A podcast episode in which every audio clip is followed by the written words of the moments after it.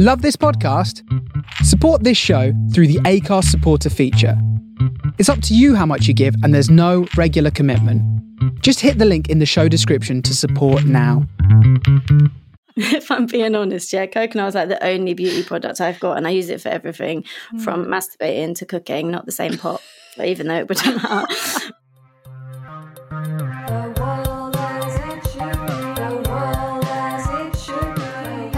Welcome to The World as It Should Be, a podcast in which we ask our guests to tell us what they would change to help create their perfect world. By listening to what they'd like to change, we'll hear more about who they are, what they do, and what inspires them. This podcast is brought to you by the team behind Prima Donna, a uniquely anarchic and joyous festival of everything creative. My name is Shona Abhyankar, and I'm a book publicist working with some of the most thought provoking authors writing today. I'm Catherine Riley, a writer and director of the festival. We're delighted to be your guides on this podcast adventure. Hollie McNish describes herself as a writer who loves writing. She is also a poet, performer, educator, collaborator, and the first poet to record an album at Abbey Road Studios. She has garnered over 10 million YouTube views for her online poetry performances, and her fans range from Pink to Tim Minchin. Benjamin Zephaniah said, I can't take my ears off her.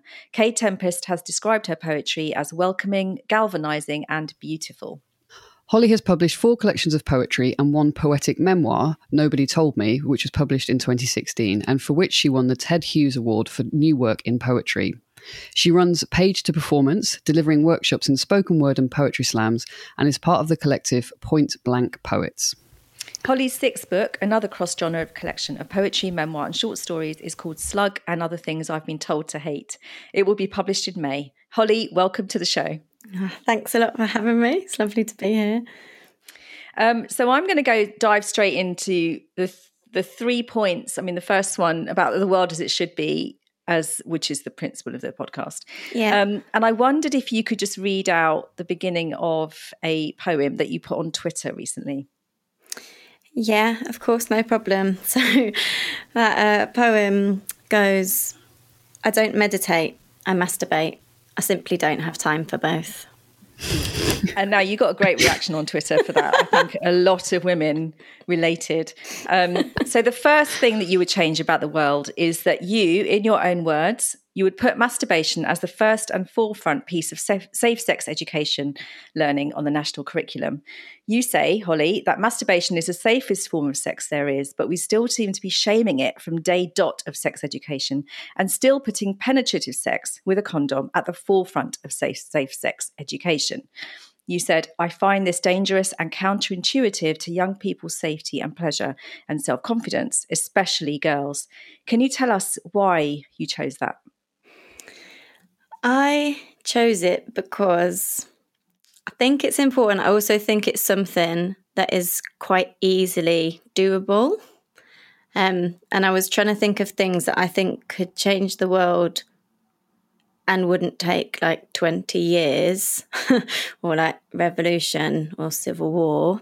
Um, and I find it amazing. Like, I didn't always think it, but I've just spent about two years reading a lot of books about sexual health, children's sexual health, pleasure, about the orgasm gap in straight relationships between men and women, and like a lot of research. And for me, thinking about my personal life, it sort of boiled down to that education.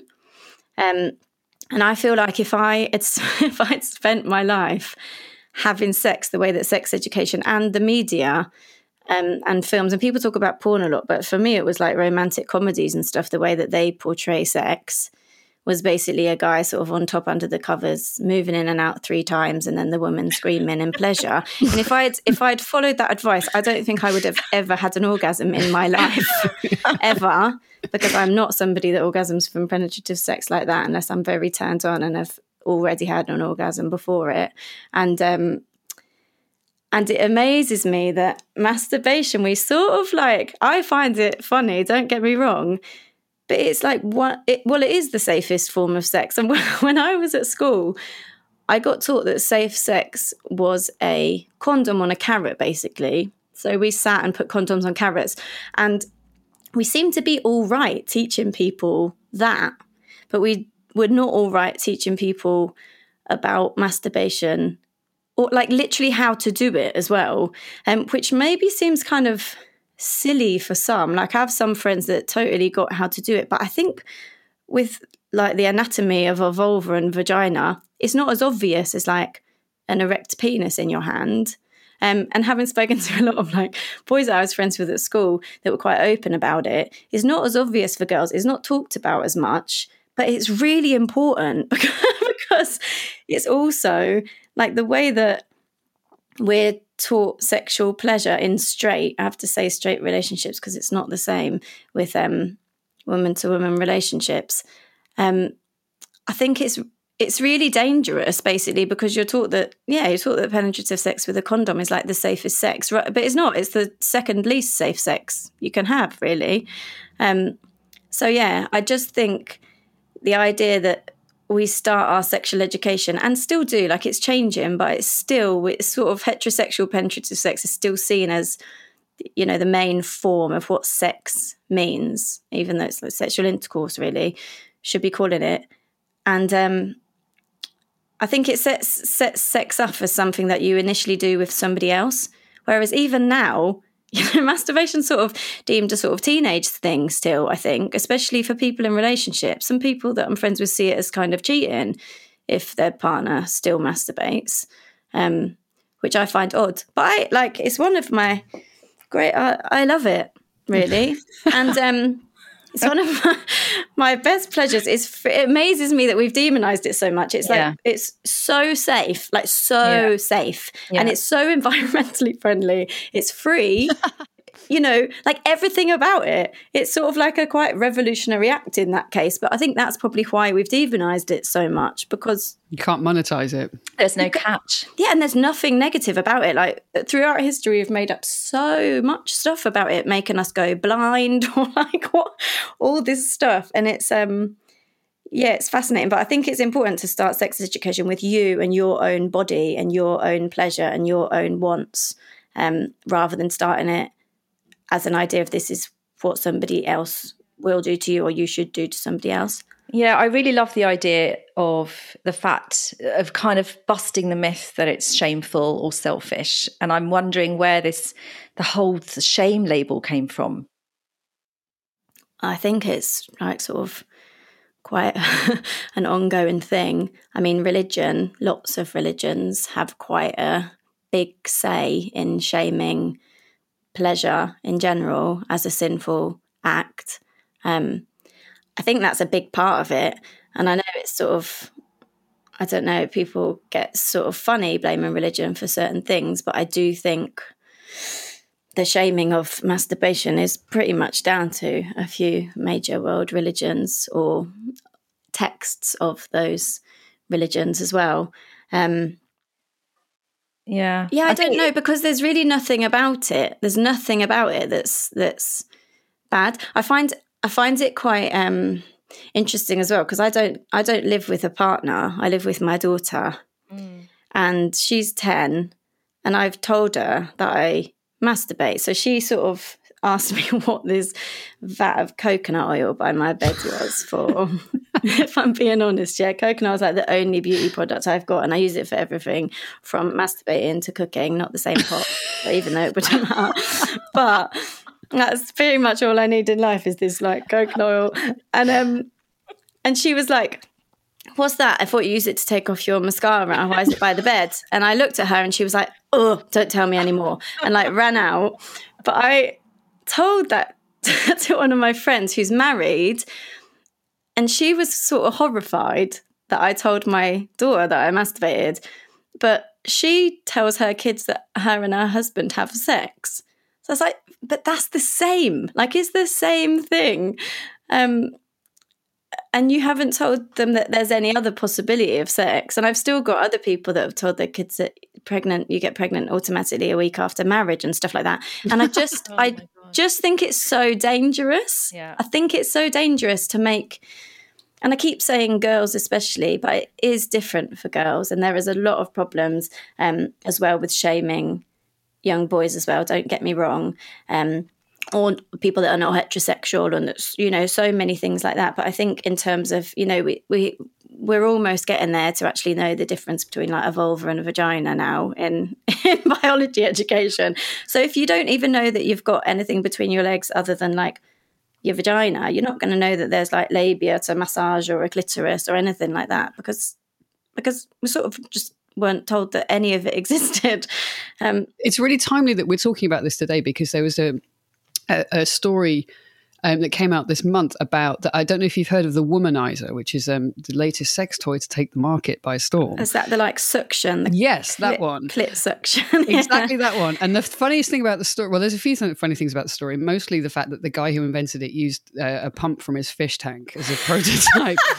I'm standing next to a fish tank right now, and it's really made me look at it in an unrelated way. Shona is next to a fish tank. Yeah, but, um, I'm not looking at it the same anymore. But he's an inventor. He's quite a he's quite a you know a, a celebrated inventor. This guy, but he came to this uh, particular invention because he's he apparently suddenly read statistics that suggested that women were less sexually satisfied than men. And it's like, how, how is that a sudden piece? Like that's been mm-hmm. well documented, and and we're still kind of in exactly the same place as we were, were in Victorian times almost.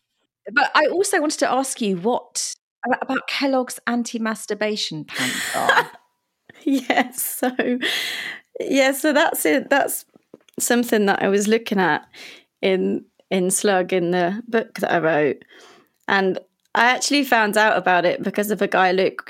Luke Wright. I, I wrote a poem about Kellogg's cereal because my daughter kept asking for Cocoa Pops, and um, I wrote this this poem basically that was saying that I just told her how racist John Kellogg's one of the brothers was, um, and that's why I didn't want to support them, which wasn't necessarily true, but um, got us out of the shops, and she stopped asking. Say, again. I haven't heard that story.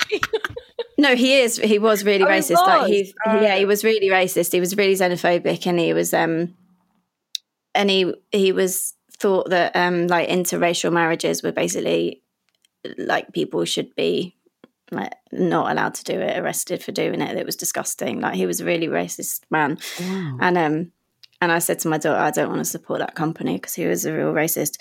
And then um, and then one of my friends phones me and says, "Oh, nice poem, Hollie, but you're totally wrong." Um, because actually, John Kellogg's was a Puritan, and he invented cornflakes um, as an anti-masturbation food product because he thought that sugars and spices and stuff led people to feel sexual pleasure led them to masturbate. So John Kellogg's his history is amazing. Like he invented cages for kids to be put in if they couldn't stop masturbating. He invented like metal pants to be put on boys that like hurt them if they got an erection. He's really pro like clitoral burning and clitoral like acid stuff. Um he was terrible. So my mate was like, yeah, so actually Cocoa Pops he would have hated because basically they're like really sugary. Oh and they're like the sexual the sexual side of Kellogg's, which he didn't want. So if you want to teach your daughter that like masturbation stuff's all right, you should allow her to eat like all the cocoa pops she that's wants. Logical conclusion. Just don't just don't buy the cornflakes, basically. Wow, that's so um, interesting. Wow. So this is in your book. So yeah, yeah, it's in the book. So I've got like seven sections in the book, and it's all things that I was told not to talk about or told to sort of hate, basically growing up. Um, but things that were a real big part of my life and I think would have been really helpful if people had talked about. So there's stuff like grief, but one of the sections is um is on parenting and that that stuff about Kellogg's is in is in that section, basically about how important it is to teach our kids like the normal words for genitals and to just be a bit more open with them and stop saying stuff like mummy and daddy have sex to make a baby and stuff mm. like that. and Slug is out in May, isn't it? So it's not long to wait now. Yeah, it's out in May. Okay, so we're going to move on to the second thing that you would change, Hollie, so the world is as it should be. Um, and you have you are arguing for everybody to get a down payment on their house. Um, so can you talk us through that? Yeah, so this one, I guess, I don't concretely quite know how it would happen, but it mainly stems from the fact that, like a lot to do with land ownership, really, I think that's one of the biggest problems in the world who owns the land and who doesn't. Um, so there's been quite a few battles throughout history about that. So it's quite a bigger problem to deal with. But not saying I definitely know how to do that, but um, just in terms of renting and mortgages, I find it horrific that mortgages, where I live at least, are often lower than renting. Um, and a lot of the reason that most people I know who who rent and have quite high rents. I live just outside Cambridge. Um, it's just because they don't have that 30 grand, mm. 20 grand, 40 grand, whatever it is, the down payment they need. So they're just stuck giving their money away, renting. Do you think it's as in, I, I, again, we, we are a podcast. We're not a government policy, so you don't you don't have to like come up with the sums or anything. But um, do you think it's it's as important as it is it's as important to like have have down payment on your house or, or perhaps what we should do instead or as well is to introduce rent caps so that pe- yeah, people aren't so, in that way yeah i was just going to say that rent caps or caps on the amount of property you can own.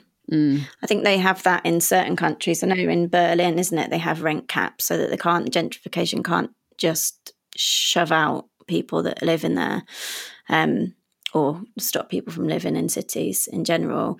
I think both. I think you can do both, and I'm not saying that it's essential to own your house. Like I um, can totally see why a lot of people would want to rent but I also know that a lot of people don't want to, and they they want to stay in the house they're in, you know, mm. forever.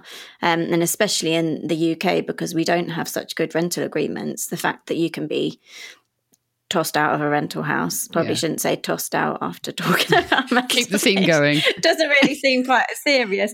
Um, but yeah, chucked out with like what is it, three months notice? Yeah, I think it is on on my contract.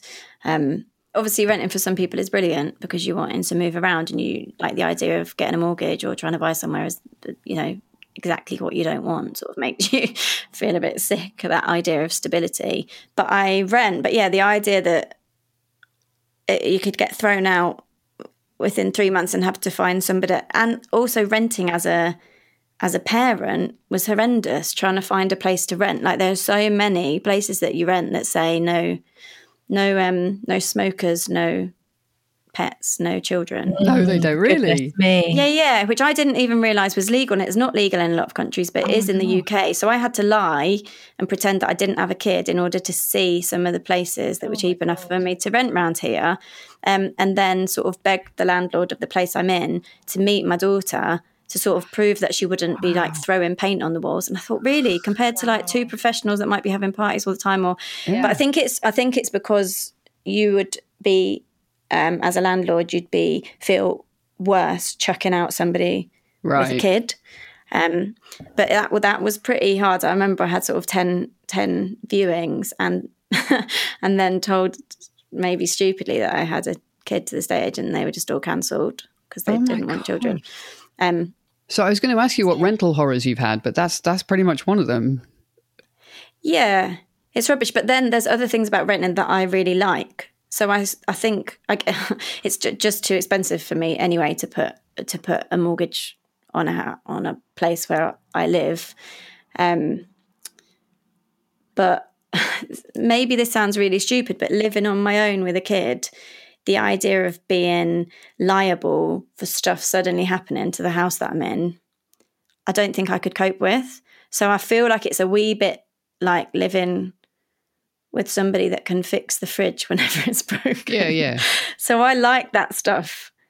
So I'm going to move on a little bit from actual rental to think more about um, that balance between kind of being being like in regular work, paying the rent, all that sort of stuff. Um, so nobody told me is a sort of diary of motherhood with with poems. That's probably not the best description anyone's ever made of it, but that's, that's sorry. don't, don't, um, no, alongside it, kind of chronicling the the birth of your well your pregnancy and the birth of your daughter, which is a really beautiful depiction of her growing up into a toddler. It also chronicles kind of almost incidentally your own career taking off as a poet. Um, and I just wondered how long was it before you called yourself? You, you talk in the book about that moment when you quit your like normal job. How long was it before you felt like you could call yourself a poet or a writer? And and and and do you do you own that term now? Do you own that label for yourself? So I, I still tend to put down writer, just genuinely because I feel like a dickhead saying poet. um, that's purely the only reason. Like I guess professionally, I make most of my living by writing and reading out poems to people. So really, to say I'm a poet should be all right, but it's just there's too much of a thing between the vocation and the like philosophical idea with poetry. And I know a lot of people that call themselves a poet, and they're not people that I'm that enamored by, to put it, to put it politely. Um, so yeah, I have trouble, and I'm not in a family where introducing myself as a poet would garner any other reaction than a piss take out of me for the rest of my life. So it yeah. has been quite a long. A long process. I think yeah. that would be the majority of families, to be honest. And I will argue. Uh, yeah, I will I think you so. are a writer. I, I think you are absolutely a writer and an author. And to be yeah. honest, I feel like a poet is a subdivision in a way. Oh, so, nice. Well, I, yeah, I like I like saying I like saying author because I'm pretty proud that I've written books and taken a lot of work. Um, so yeah, yeah. So actually, you you've kind of touched on something I wanted to ask you about, which is about intellectual snobbery. Um, uh, and you, you've actually just sort of talked about the inverse, which is like your family and my family. It would be like Mickey taking. But in terms of intellectual snobbery, there was a uh, there was a piece in the uh, you probably have read this, but if you haven't, don't. But anyway, in the journal PN Review by a woman, yeah, you know that you know what I'm going to mention. So she she used the term the cult of the noble amateur, which is you know deeply derogatory. Is yeah. the poetry world still dominated by that kind of elitism? And and actually, even though she was a female critic, I, it's a very kind of sexist view um, of, of what proper poetry looks like. And you know, at Prima Donna, we're always trying to tackle these kind of walls that are put, put up around genres or, or, or issues or whatever. Um, and I wondered if if you wanted to take that on head on, or if you've just, you know, if that's kind of stuff that you tackle through your work more. Yeah, so that that review was definitely the most scathing thing I've ever had said about me. I think in my life in general, to be honest. I don't think I've even ever had an argument with a friend that's been so mean as that review. Um, and yeah, I feel a bit like she was sort of set up. I mean, not totally, but I think it's very clever of the editor of PN Review to ask a woman of the same age as I am to do that review. Um, I'm not saying obviously it was totally her opinion and her writing and everything, but um, yeah, I read it and I don't agree with most of it. I thought it was pretty weak in terms of using certain things to deem poetry not oh well amateur i guess mm. so certain things that she was using i think are pure snobbery if it was if it was about the work like just the stuff where she criticized my writing that's fine like i can learn from criticism i think literary criticism is a is a good thing but i found it weird and definitely just pure snobbery things that were picked up on like the fact that i've shared poems on youtube mm.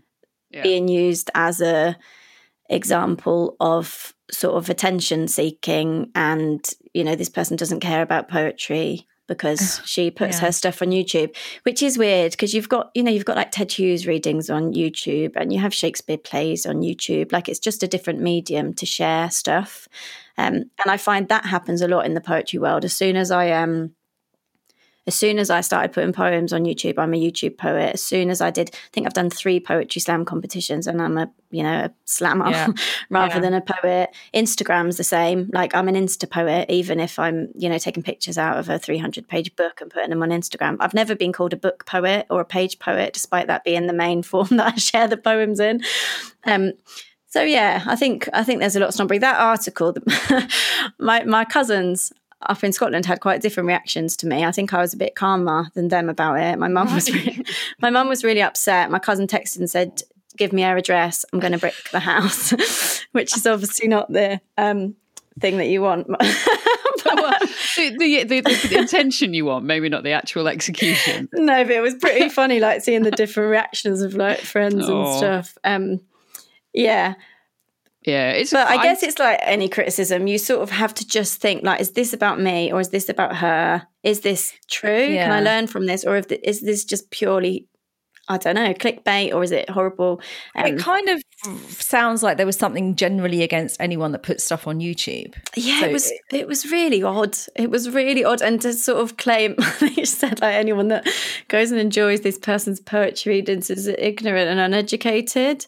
Wow. It's like don't like insult like other people that like poetry. It was really weird. And a lot of the a lot of the people that she sort of put up as these sort of canonical? Is that the word? Canonical figures. Like byron for example. Don't get me wrong great writer but is if he wouldn't have been on instagram. Like as if he wouldn't have been getting his penis out sending pictures probably making like videos of him wanking whilst reciting poems. Like do not tell me that these people would not have been doing much worse than I am doing. I love the um, thought of sitting in a bar with you, Hollie, and just being like, "Oh, sorry, I just got a dick pic from Byron." Sorry. Sorry about that. yeah. um, and then a romantic poem read yeah. to me whilst he looked at himself in the mirror. Oh, I wanted to also ask you about Wikipedia. They seem to be very keen on the fact that you used to work in Little Chef because they have mentioned it a couple of times. What is all that about? So I I sometimes change the Wikipedia stuff and I don't know if you're meant to do that, but I've changed it a couple of times. Um, I've changed the photo, if I'm honest, which is really vain. How often do you go and change it? Oh no, I've I've done it twice in like two days. years that it's been out.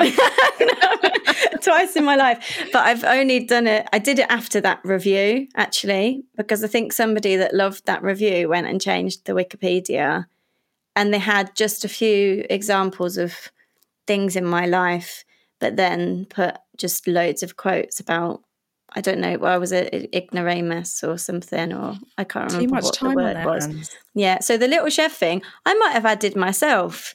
I'm not sure. Basically, I I quite often get.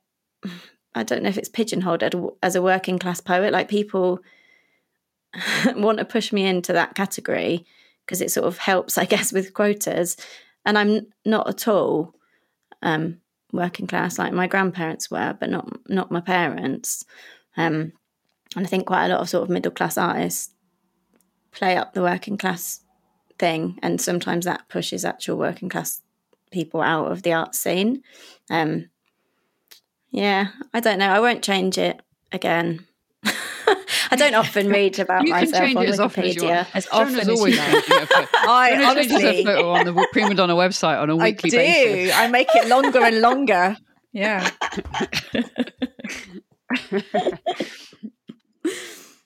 so we're going to move on to the third way, Hollie, that if you could, you would make the world as it should be. And you said that you would make the study of two foreign languages compulsory up to GCSE or Highers in Scotland. Um, and you said that you weren't sure, but you think it would have an effect on xenophobia if we had a broader linguistic cultural education. Yeah. I think that sort of sums up as far as I've got with it. And I th- I think this is quite maybe it's it's purely because I studied two languages. Um, Which main, languages were they? French and German. And then in so at A level, I was the only person in my whole secondary school that studied two languages. So I sort of was questioning why I wanted to. Um, and without embarrassing my dad too much, the reason I was really into studying French is that we went on holiday once to France when I'd started studying at school, and my dad wouldn't let me order um, like a beer and whatever. I can't remember what we were ordering from a cafe, even though I knew how to do it. And I was like, "Can I order?" He was like, "No, I'm ordering." Um, as the sort of man of the family, and then he pointed and just said beer really loudly in the sort of way that you'd see in like a joke sitcom. And the guy behind the counter just looked at him like he just wanted to fucking punch him in the face, as you often do when you're working as a waiter or waitress. And um, And then I was like, Dad, I can order it. Like, can I just order it? And he was like, No, beer, beer, beer, and just sort of shouting. And I think there's this like arrogance. Or, well, I don't think it's, it's pretty proven in his historically an arrogance with I guess like the monolingual British. Don't know if that's how I should. Do you think it. that's because it was your dad? Like, was your mum there? Did she say anything? No, she didn't say anything. She could also speak a bit of French, um, but no, she didn't say anything. Um, and at, at my school, it was really like if we went on the French exchange, it was just like, why are we having these frogs over here? They're gonna have hairy armpits. Look at they're stupid. Like, like, like it was a, it was like a scathing atmosphere for that sort of thing. Um, and I feel like the fact that we sort of don't give a toss about learning other languages because, you know, everyone speaks English, but the amount that I have got from life just from just from being able to speak even a tiny bit to other people or just being able to see that not all cultures think about things the same or that different phrases you know you know like like in some languages the word for giving birth is like giving light or the word for midwife is wise woman in french or like there's so much you learn from different languages. So i guess like a universal language would be good but i'd i think i'd just prefer us to to make the effort. to make the effort and to have to learn more.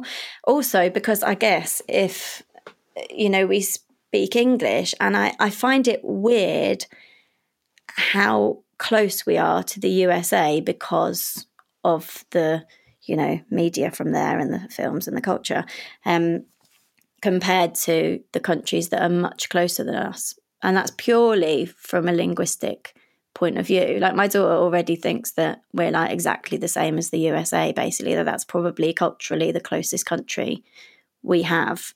Um, and that that sort of scares me a wee bit. Less so now less so now, but doesn't scare me. The USA is bloody amazing. Um, I say that having gone there like once when I was 12, but I imagine the USA is an amazing country to visit.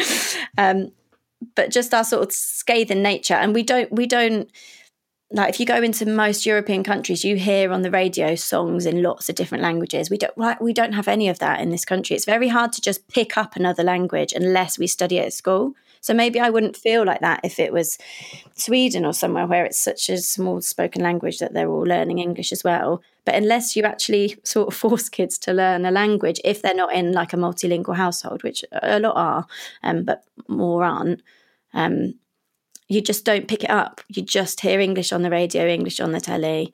Um, no, that's really true. You mentioned in Nobody Told Me that you were threatened online after performing poems about immigration and racism and xenophobia. What yeah. happened?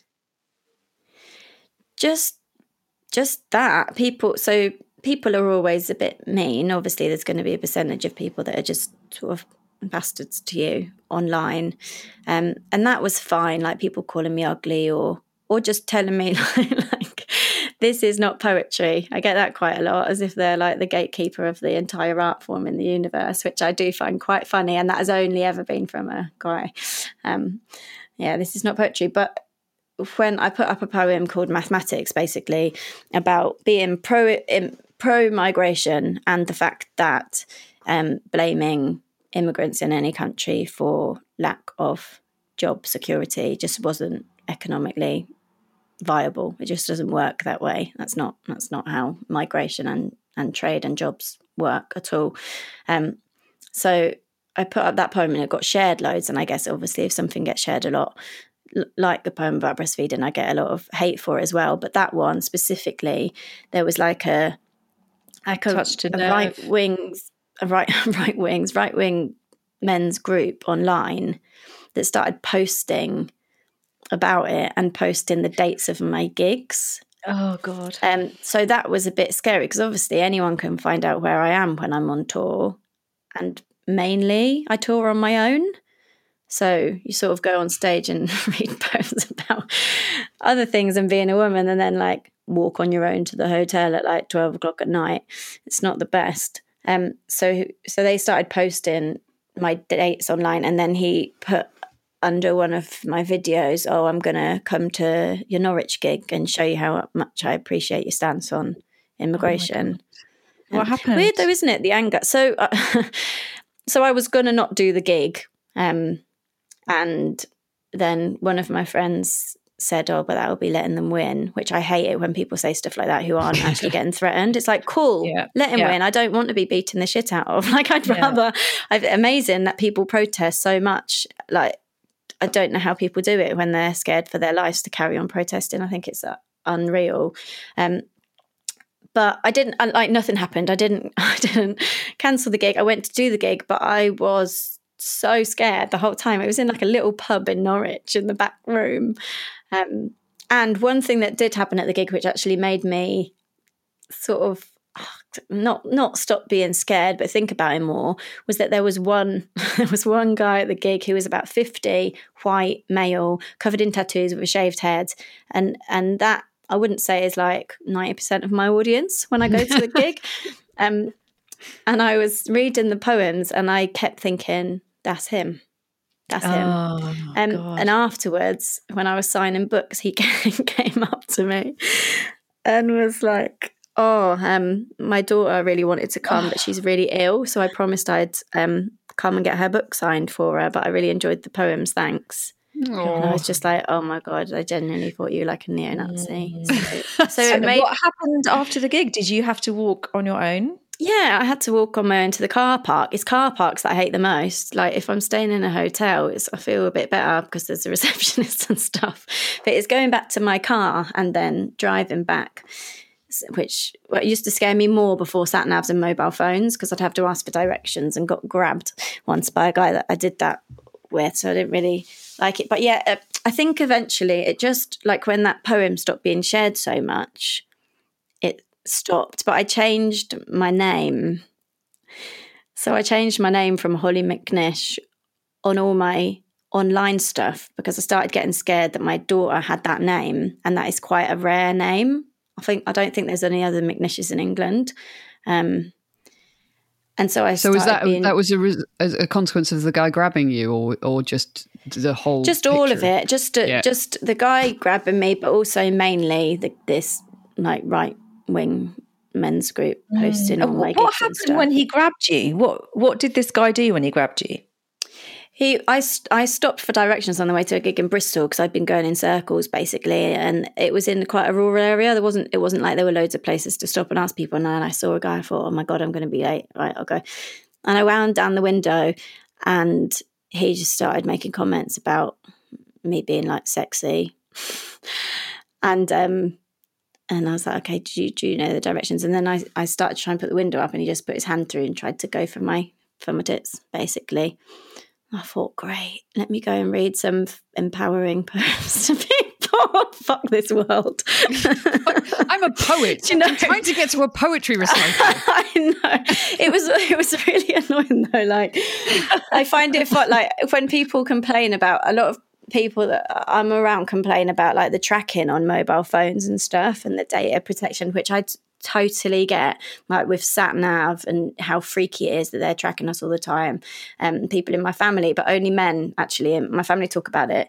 But with that, I think, oh, I do get it, but I have never felt so free before since mobiles and, and sat nav came out. Like I hated yeah. it before getting lost on my own it's not a pleasant experience really so no, um, really scary. But i guess one of the advantages of now being in lockdown is that you don't have to walk alone to a car park after you've done a performance. So have you done any lockdown live events? Yeah i have. I've been i was doing a weekly one in the first lockdown. So like every thursday night and then every sunday night i did like a half hour. At first it was a an hour. So I I basically did a gig whenever I had a tour gig because the whole tour got cancelled, obviously. Um, so I did a gig related to the city that I was meant to be in, but I I had I was meant to have a sort of support poets on for twenty minutes before I was on. So I, I sort of read other people's poems and pretended to be a support poet, and then well didn't pretend to be myself. Read out my own poems after that, and now I'm still doing it. It was it was really nice to do actually. It's it's quite amazing being able to do a gig just put my daughter to bed, rock downstairs in my pajama bottoms and and do a gig. And and it was nice. I know some people are totally not into all the Zoom and the online. It's not the same. And I don't think it is the same, but I've really enjoyed chatting with friends on Zoom and seeing I've not watched that much, but I watched like a poetry reading the other day. But yeah, and now I'm just doing um, a weekly Sunday night live on Instagram and Facebook, which is just me. It's called One I Wrote and One I Love. Um, and I just read one or two poems of mine and then one or two poems of someone else's. I guess it's nice to be home with your daughter quite a lot as well. Yeah, it is. It is nice. I miss the trap. Like I'm. I don't really miss being on stage at all, but I miss meeting people after gigs, and I I miss seeing. Oh God, I really miss seeing different places. Yeah. Not ones that are grabbing your tits through a car. Not window. ones that are grabbing my tits through the window, no. but I don't have to ask them anymore. I just ask Google. just before, just before we go, that's a really. Uh, uh, you just said I don't miss being on stage, but I miss you know interacting with my audience, whatever. Is the performance part of poetry your least favorite compared to the writing of the poems? Hmm.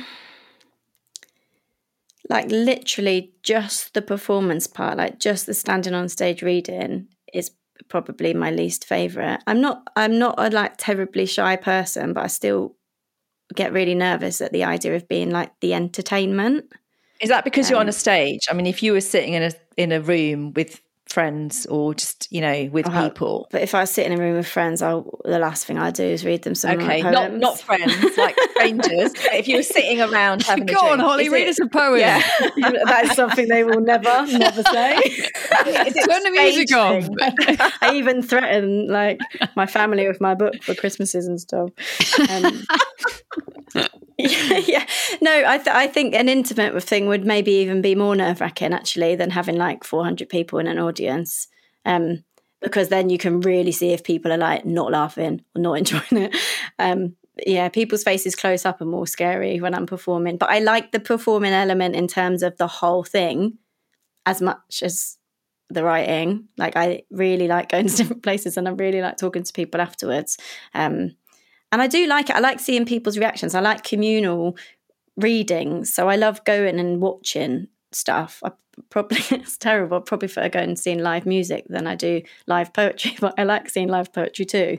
But I like seeing groups of people chatting and I love having hen dos at gigs, stuff like that. I really um yeah, I really miss. But just the just the nerves going up onto the stage and thinking these people have paid money to what watch me read some poems. Like I, I just really don't want people to be like bored.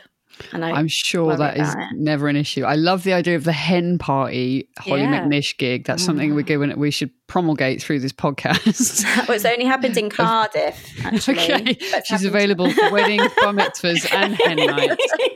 and, and where can people get you on Facebook for your Sunday night um, events? Unfortunately, it just... it's Hollie Poetry because I changed it right. When I was getting threatened, and then I couldn't change it back to McNish when I realised he wasn't coming after me anymore. Oh, it should um, be Hollie the Poet. Oh, I know. It should be anything but Hollie Poetry. it sounds like I think like my surname is poetry. It's like really terrible, but they were the two Googled words when people said. Anyway, I changed all my social medias to Hollie Poetry, even like author name on a book, and I'm regretting it now. But anyway, so yeah, Hollie, Hollie Poetry dot com or like and that's it's the same on Twitter, Instagram. And it's Hollie with an IE. Hollie, yeah, named after the Hollies. That's yeah. Oh really? Brilliant. Nice. cool.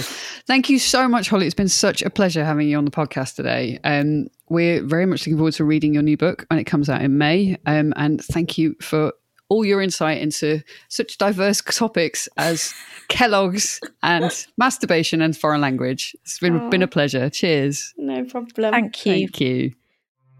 Thank you so much for listening to The World as It Should Be. We hope it inspires you to work towards shaping the world as you think it should be. You can find out more about Prima Donna Festival by going to primadonnafestival.com. If you enjoyed the episode, please give us five stars on iTunes and leave us a review. Tell your friends about us. We're on Spotify too and all good platforms. The World as It Should Be from Prima Donna.